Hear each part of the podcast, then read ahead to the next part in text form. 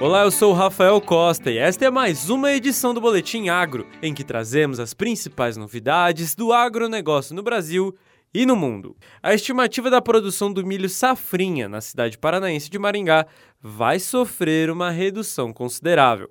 Algumas áreas do município já estão há 40 dias sem chuvas. Para fechar a última safra, 2018-2019, Maringá também sofreu com uma queda de 40% na média da produtividade. Quem vai nos contar sobre a redução deste ano, além de abordar outros assuntos, é a jornalista Carla Mendes, do Notícias Agrícolas. Bem-vinda, Carla. Maringá é um dos principais uh, municípios produtores de milho safrinha do estado do Paraná, e é o maior produtor de milho safrinha, ao lado do Mato Grosso.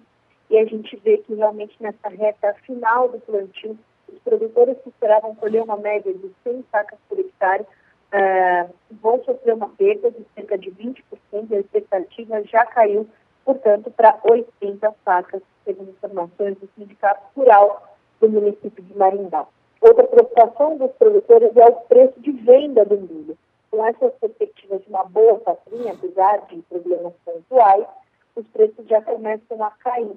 Produtores dessa região esperavam preços acima dos que 30 reais para poder uh, conseguir uma margem de lucro uh, que pudesse cobrir seus custos de produção e trazer um bom rendimento.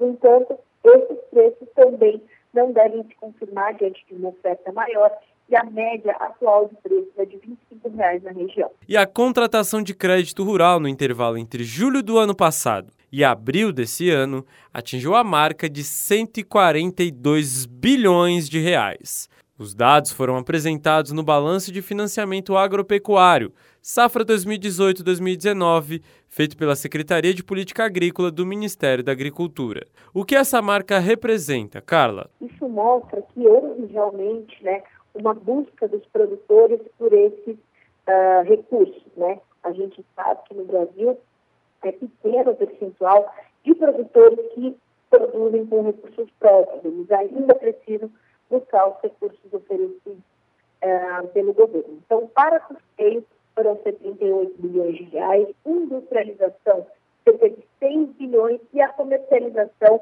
teve 21 bilhões de reais contratados de recursos. Os financiamentos de investimentos, Rafael, eles alcançaram 36,6 bilhões de reais, uh, isso mostra um aumento de 21%, e o destaque fica para os programas de aquisição de máquinas e implementos agrícolas, que é o programa chamado Frota, né?